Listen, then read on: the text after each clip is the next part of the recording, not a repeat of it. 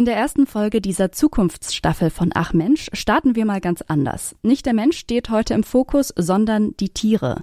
Natürlich kann man hier einwenden, dass der Mensch ja auch nur ein Tier ist. Ja, aber warum hat der Mensch dann so viel mehr Rechte, beziehungsweise warum haben Tiere denn so wenige? Mehr dazu gibt's jetzt. Erstmal aber hi, mein Name ist Eileen Frozina. Schön, dass ihr zuhört. Ach Mensch, Schwerpunkt Zukunft. Ein Detektor FM Podcast in Kooperation mit der Max Planck Gesellschaft.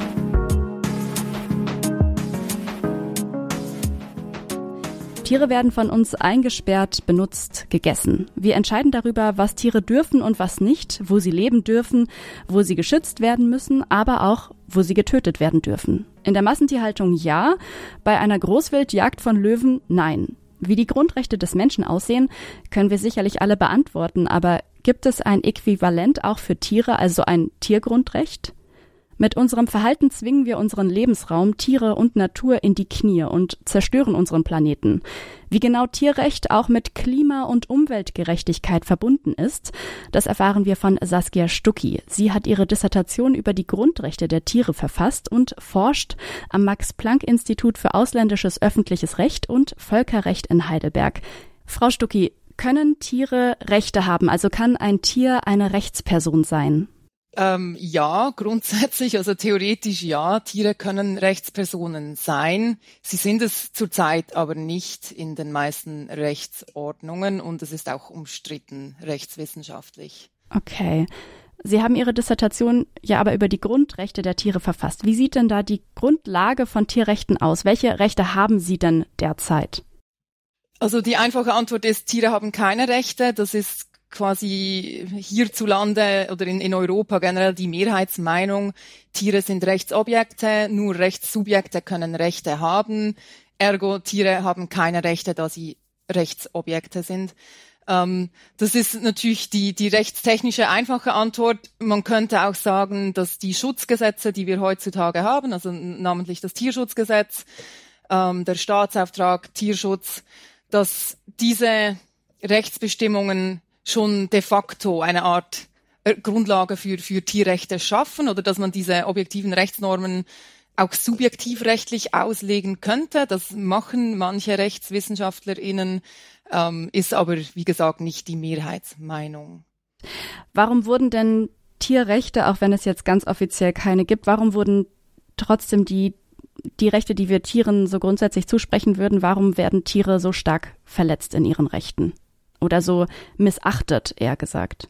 Mhm. Also eben, wir können von Tierrechten sprechen in einem moralischen äh, Sinne. Also in einem moralischen Sinne kann man sagen, Tiere haben Rechte, Tiere haben Grundrechte, ein Recht auf Leben, ein Recht auf körperliche Unversehrtheit.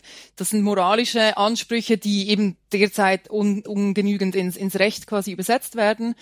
Ähm, und diese moralischen Tierrechte werden derzeit systematisch verletzt in dem Sinne, dass eben Milliarden von Tieren jährlich in, in, in, in Mastanlagen gehalten werden, gemästet werden, für Tage äh, in Tiertransporten feststecken und dann schlussendlich im, im Schlachthof landen und dort ja, getötet werden, in Tierversuchslaboren, in, in teilweise auch in der Heimtierhaltung. Also da gibt's überall eigentlich eklatante Missstände, die fundamentale Interessen von Tieren an körperlicher Unversehrtheit, ja. Leben, Freiheit beeinträchtigen oder massiv einschränken. Mhm. Und warum ist das in den, jetzt wenn ich dran denke, so in den letzten Jahrzehnten so stark gewachsen, diese ganze, dass wir Tiere als Ressource quasi sehen? Ja, gut, das äh, hat seinen Anfang oder also es, da kann man viele viele Ursprünge identifizieren. Mhm. Ähm, ich glaube, ein wichtiger eine wichtige Kehrtwende war sicher die Industrialisierung, die äh, generell ja zu einer Automatisierung, Rationalisierung, ähm, Effizienzdenken im, im, in der Produktion geführt hat. Und das hat auch in der Tierproduktion große, einen großen Wandel bewirkt, hin zur eben zur billigen Massenproduktion, ähm, in der Tiere einfach effizient und nach ökonomischen Prinzipien ähm, produzieren und verwertet werden. Ich glaube, das ist sicher ein wichtiger Faktor. Ähm, und dann ein anderer ide eher ideologischer Aspekt ist ähm, die aufklärerische, äh, rationale Vernunft, Ethik, ähm, die generell den Menschen als Vernunftwesen hervorhebt, äh, aus der Natur heraushebt und, und mit dem Tier, dem, dem vernunftlosen Wesen quasi kontrastiert. Und das hat auch quasi ideologisch dazu geführt, dass sich der Mensch ähm, dieses Vorrecht nimmt, Tiere als, als, als Naturwesen zu nutzen und, und, und auszubeuten und eben als, als primär als natürliche Ressource zu sehen und nicht als, als, als fühlendes Mitlebewesen. Mhm. Wer kontrolliert das denn eigentlich, was es für, wie Tiere behandelt werden? Also einerseits unsere Gesellschaft natürlich. Ähm, das, ist, sind, das, ist, das sind historisch kontingente Wertvorstellungen, die sich verändern können. Ähm, die Moral spielt eine Rolle als normatives System. Was, was, was schreibt die vorherrschende Moral vor, wie wir mit Tieren umgehen sollen, dürfen?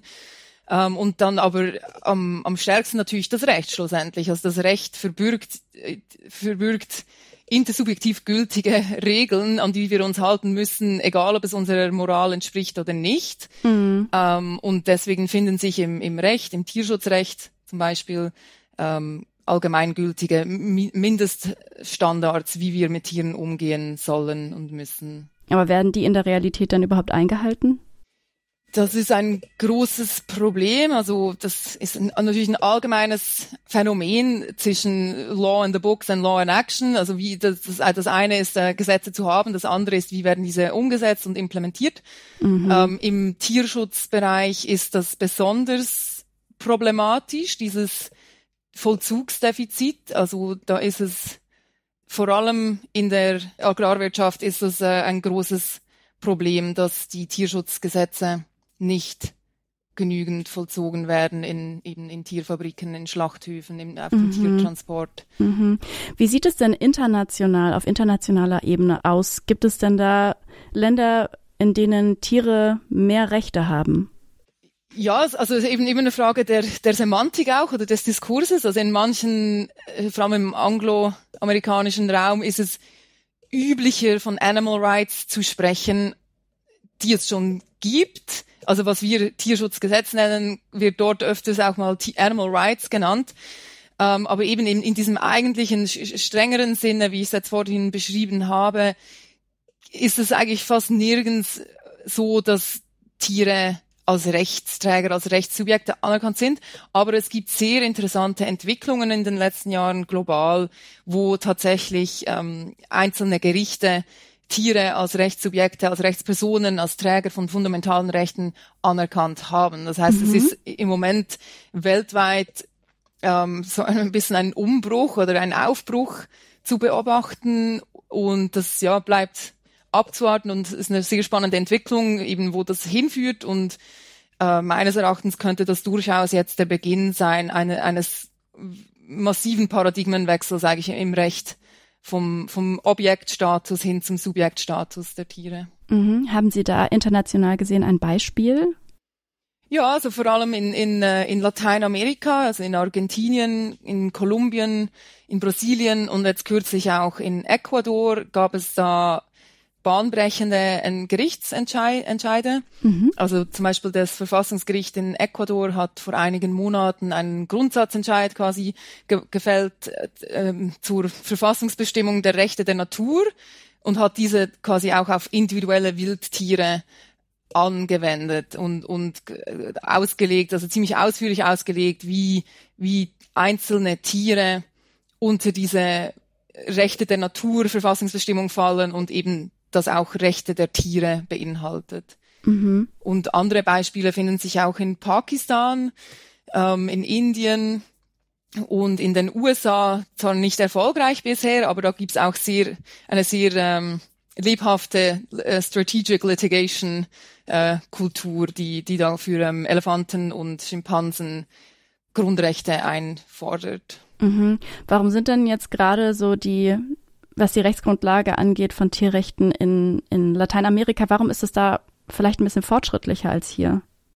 Ja, also es ist auf jeden Fall interessant, das zu beobachten, dass die großen Entwicklungen im Tierrecht oder für die Tiergrundrechte bisher eben in, in vor allem in Lateinamerika und in, in Indien und Pakistan stattfinden.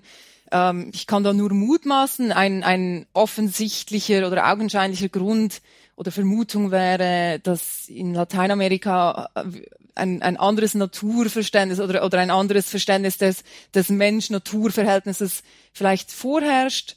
Ähm, dieses Pachamama-Denken und zum Beispiel in Ecuador eben, das ist auch einer der ersten oder die, glaube ich, die erste Verfassung, die eben die Rechte der Natur verbürgt und, und eben diesen Schritt vom anthropozentrischen Rechtssystem hin zu einem ökozentrischen oder biozentrischen Rechtsdenken gemacht hat. Und das, das wirkt sich natürlich auch dann auf die, auf die Rechtsmentalität in den Gerichten aus. Mhm. Mhm. Jetzt haben Sie gerade schon die beiden Ansätze beschrieben, ökozentrisch und anthropozentrisch. Können Sie die kurz näher erklären? Ja, also Anthropozentrismus heißt, der Mensch steht im Zentrum.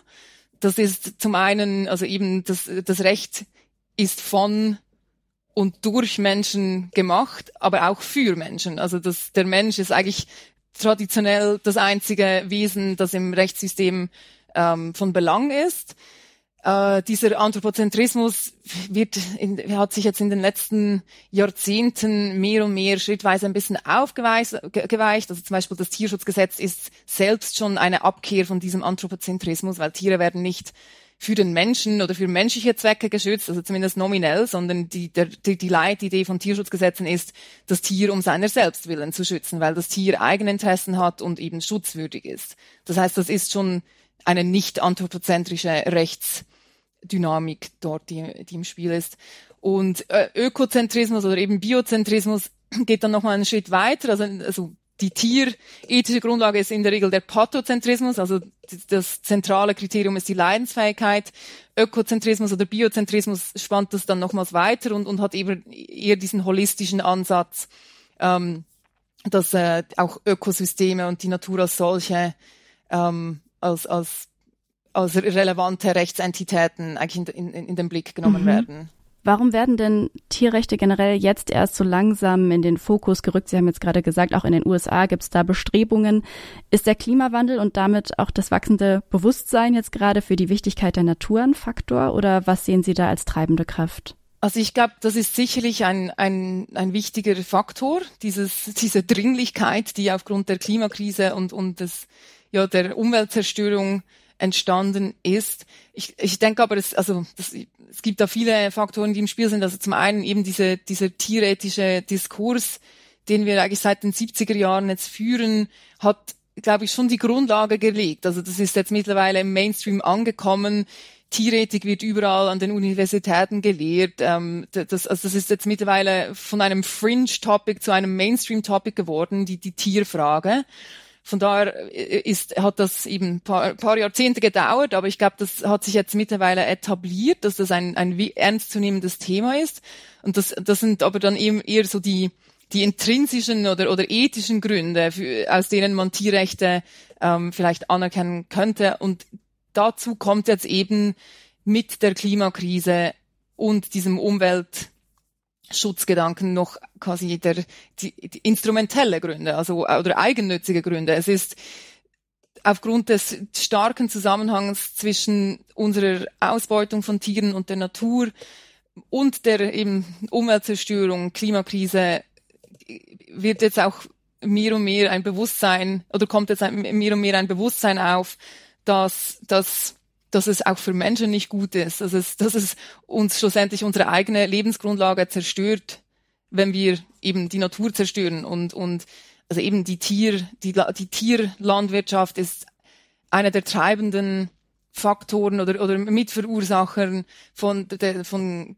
Treibhausgasemissionen, also Klimawandel, von Umweltverschmutzung, ähm, ist mitursächlich für viele ähm, Zoonosen, also menschenbedrohliche Krankheiten, Anti, Antibiotikaresistenzen. Also das, die, die Tierindustrie ist eigentlich in so vielen existenziellen Gefahren für die Menschheit impliziert, dass es nur schon aus diesen instrumentellen Gründen oder, oder menschenrechtsbasierten Gründen Sinn macht, mhm. sich der Tierfrage zuzuwenden. Apropos äh, Tierindustrie, Im ersten Abschnitt des Tierschutzgesetzes steht unter Paragraph 1 der Grundsatz, niemand darf einem Tier ohne vernünftigen Grund Schmerzen, Leiden oder Schäden zufügen.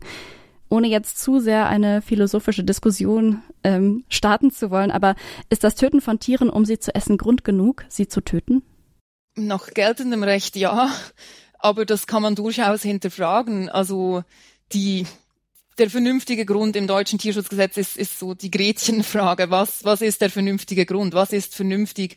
Und das wird heutzutage ziemlich inkonsistent eigentlich beurteilt. Also so, solange das Töten oder das, die Leidzufügung eines Tieres äh, quasi aus einem Grund erfolgt, der gesellschaftlich akzeptiert ist, also eben zum Beispiel Fleischproduktion, wird das als vernünftig taxiert.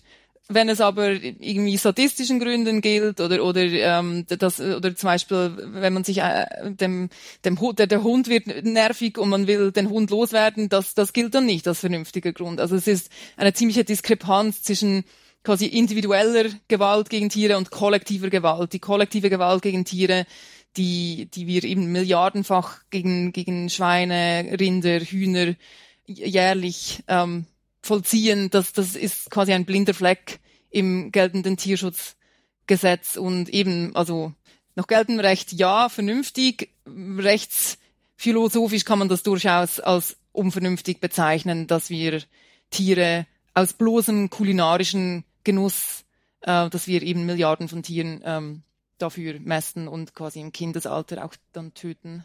Mhm. Jetzt haben Sie gerade schon gesagt, äh, einen Hund würden wir jetzt nicht töten. Das ist ja so ein bisschen so zwischen, ja, die Tiere, die wir uns irgendwie, zu denen wir eine Beziehung aufgebaut haben, versus die Tiere, die wir wirklich rein als Nutztiere sehen. Macht da das Tierrecht oder sollte das Tierrecht da Unterschiede machen? Ja, also das, das Tierschutzrecht macht wenig offizielle Unterschiede. Also mhm. nominell sind alle Tiere eigentlich geschützt unter dem Tierschutzgesetz. Empfindungsfähige Tiere erfahren noch einen, einen potenzierten oder spezielleren Schutz, eben weil sie empfindungsfähig sind. Äh, und dann gibt es natürlich Spezialregeln, je nach eben, je nachdem, ob ein Tier, ein Tier ein Nutztier ist oder ein Haustier oder, oder ein Versuchstier, dann gibt es spezielle Rechtsregime, die das regeln. Aber grundsätzlich finden sich wenig Bestimmungen, die sagen, Hunde behandeln wir wie Götter und, und Schweine behandeln wir wie Abfall.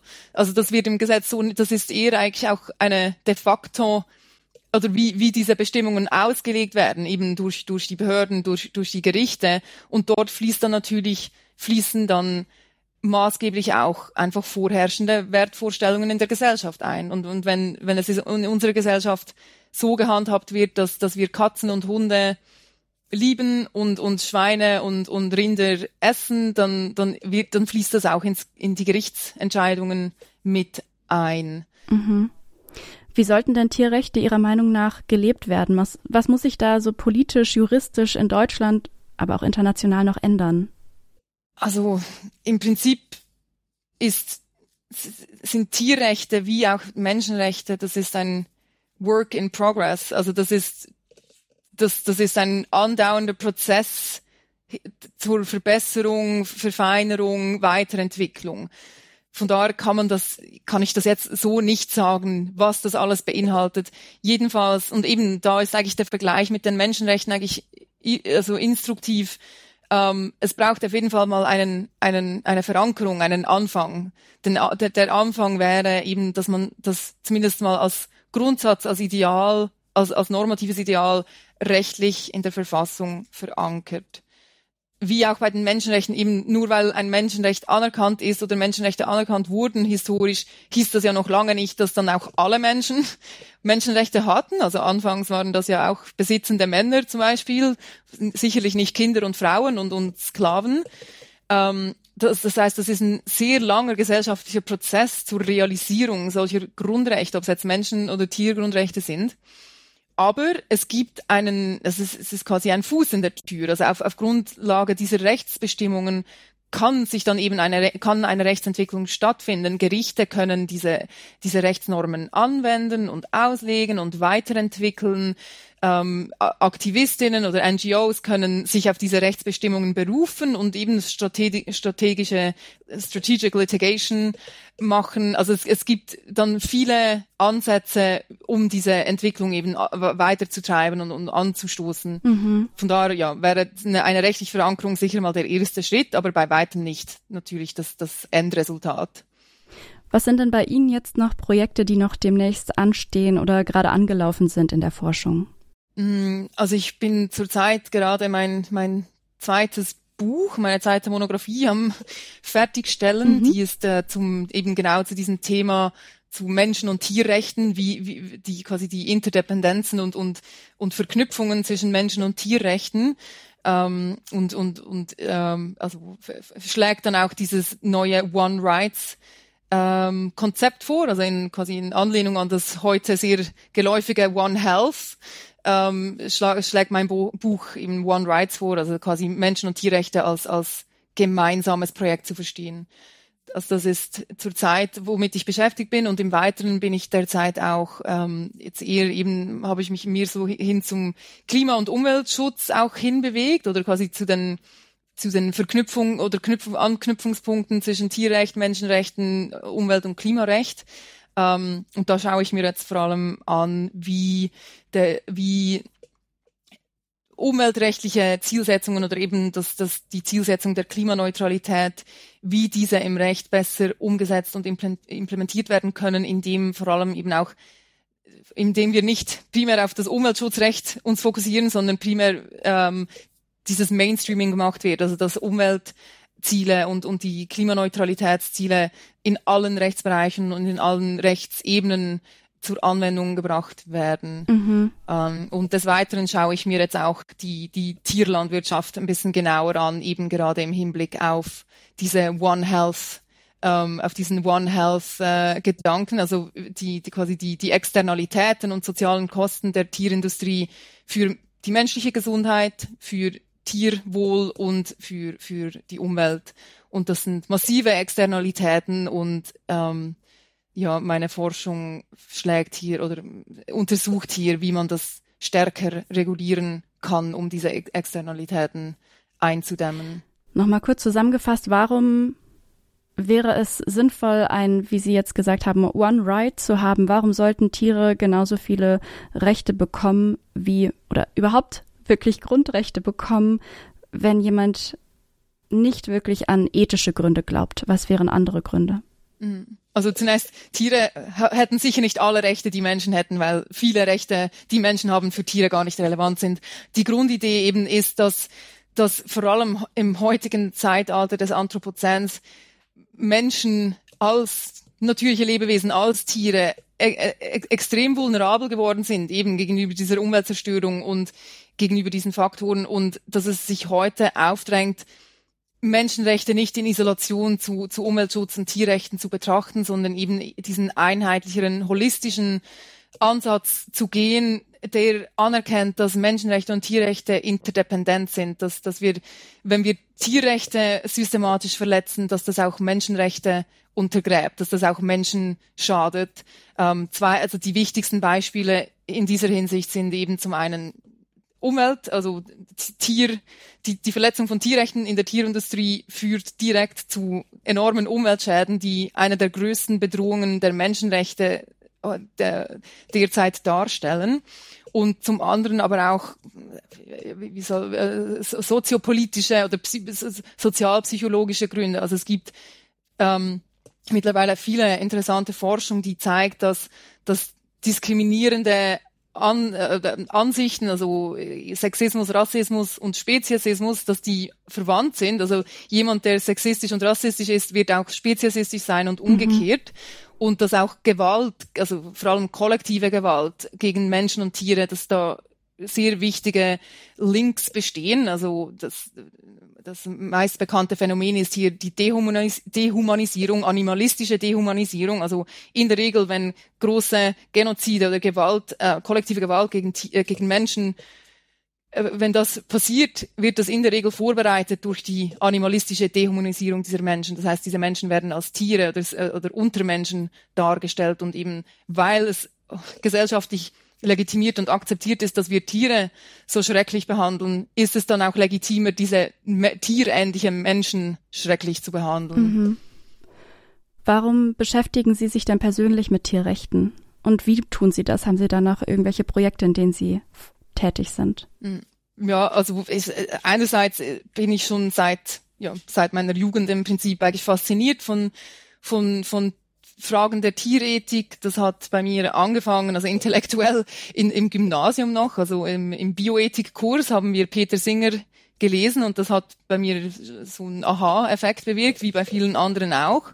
Ähm, und dann im Studium, in der, im rechtswissenschaftlichen Studium, habe ich ähm, dann gemerkt, dass ich mein, mein, mein juristisches Wissen eben auch mit, mit der Tier, mit tierethischen Fragen verbinden kann und da eigentlich sehr interessante Synergien entstehen und, und sich neuartige Fragen in der Rechtswissenschaft aufwerfen. Und als ich das damals angefangen habe, gab es praktisch nichts in, in, im Euro, in, in, in der europäischen Rechtswissenschaft. Das war und wurde auch eigentlich belächelt am Anfang. Also die, die Idee, dass man sich jetzt in der Rechtswissenschaft mit, mit Tierrecht befasst, das, das war lächerlich. Und jetzt zehn Jahre später ist das eigentlich akzeptiert. Also das ist eigentlich eine ziemlich erstaunliche Entwicklung. Ähm, und eben, also als Rechtswissenschaftlerin ist, ist es einfach ein unglaublich spannendes Gebiet. Also es, wär, es, es stellen sich grundlegendste Fragen der Rechtstheorie und, und de, de, de, des Rechts. Also eben, was ist eine Rechtsperson? Wer, wer kann Rechtsperson sein? Was sind Rechte? Was sind Grundrechte? Was sind Menschenrechte? Wieso haben nur Menschenrechte? Ähm, das ja, sind die, das, diese Fragen stimulieren mich auch auf intellektu äh, intellektueller Ebene sehr. Das sagt Saskia Stucki vom Max-Planck-Institut für ausländisches öffentliches Recht und Völkerrecht in Heidelberg.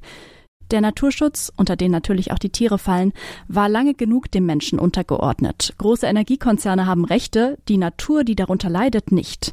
Wenn es bestimmte Praktiken gibt, die den Menschen nutzen, steht die Natur meist hinten an. Dass wir unsere Lebenswelt Natur und Tiere beginnen müssen wirklich zu schützen, das hat mittlerweile ja aber nicht nur noch ethische Gründe. In der nächsten Folge in zwei Wochen blicken wir dann auf das Thema Migration. Und wenn ihr das nicht verpassen wollt, dann folgt doch diesem Podcast einfach in eurer Podcast-App, dann erscheint sie direkt in eurem Feed. Damit sind wir am Ende dieser Folge. Ich bin Eileen Fruzina und ich freue mich, wenn ihr auch beim nächsten Mal wieder mit dabei seid. Bis dahin, ciao. Ach Mensch, Schwerpunkt Zukunft. Ein Detektor FM Podcast in Kooperation mit der Max Planck Gesellschaft.